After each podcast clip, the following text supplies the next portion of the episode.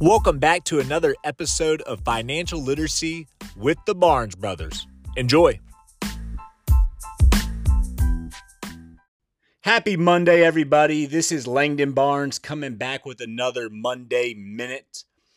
Last week, we talked about paying yourself first, how to do it, why it's so important, and one of the easiest ways is to make it automatic. The first of the month, automatically transfer some money from your checking account into your Roth I R A, for example. That could be fifty bucks, one hundred bucks, five hundred bucks a month. Whatever you choose, whatever you can do, every little bit counts, is going to add up. Now you might ask, okay, the money's in my Roth I R A. The Roth I R A is just an investment vehicle.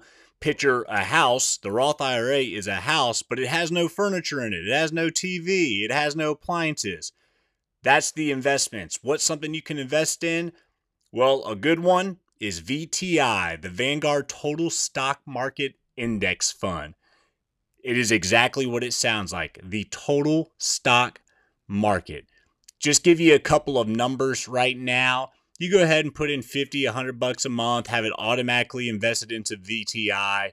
The average return on V T I Uh, over the past one year, it's down six point three four percent, which the market's been down over the past year. That's going to happen. The past five years, a little over ten percent. The last ten years, eleven point five one percent. It's got a great track record. It's basically the entire stock market. That's what it is. V T I, Vanguard Total Stock Market Index.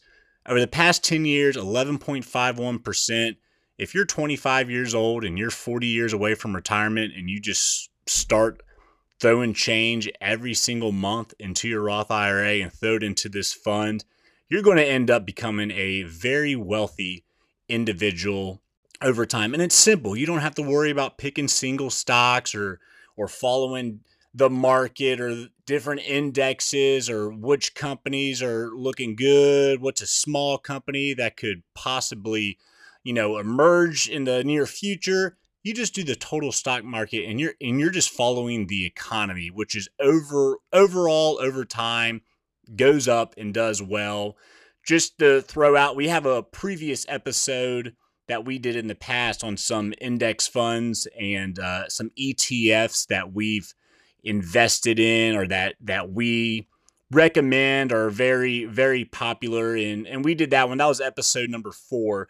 Just to give you a couple funds in V T I, say like, hey, I want to buy Google, but I don't want to invest all my money in the Google stock. Well, just invest in V T I because V T I, Google's within it. What about Amazon, Apple, Microsoft, Tesla? You don't want to own them all. Say you don't feel comfortable buying and selling, picking and choosing. You just put that money into V T I, the Vanguard Total Stock Market Index Fund.